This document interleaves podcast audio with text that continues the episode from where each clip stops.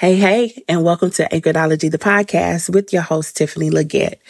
Now, I'm sure you have seen already that this show is not long at all. And this is because I'm not going to be releasing an actual episode to you today. I know, I know, I know, I know, I know, I know. But a couple of episodes ago, I made you all aware that I would be having a move soon. And so I am smack dab in the middle of that transition right now.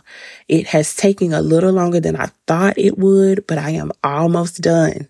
So I have been extremely busy getting things done, taking care of last minute hiccups, experiencing delays, all of the sort, but all is well.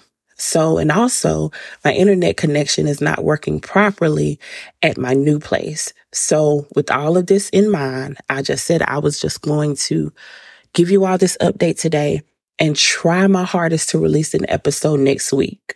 Now, if I do not get to an episode next week, I would definitely release an episode the next week, which will be our re- regular schedule.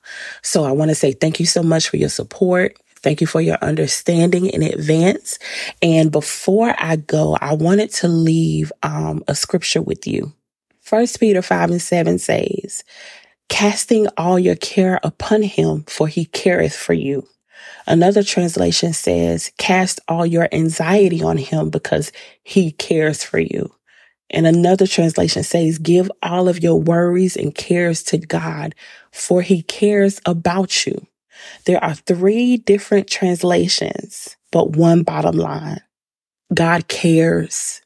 So whatever you are experiencing, if it's too heavy for you, if it's become such a burden, if it's stressing you out, if it's causing you to be troubled in your mind, troubled in your spirit, give it to God.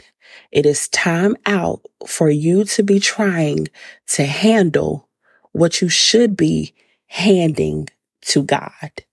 So I see you all either next week or the week after next on Anchoredology, the podcast.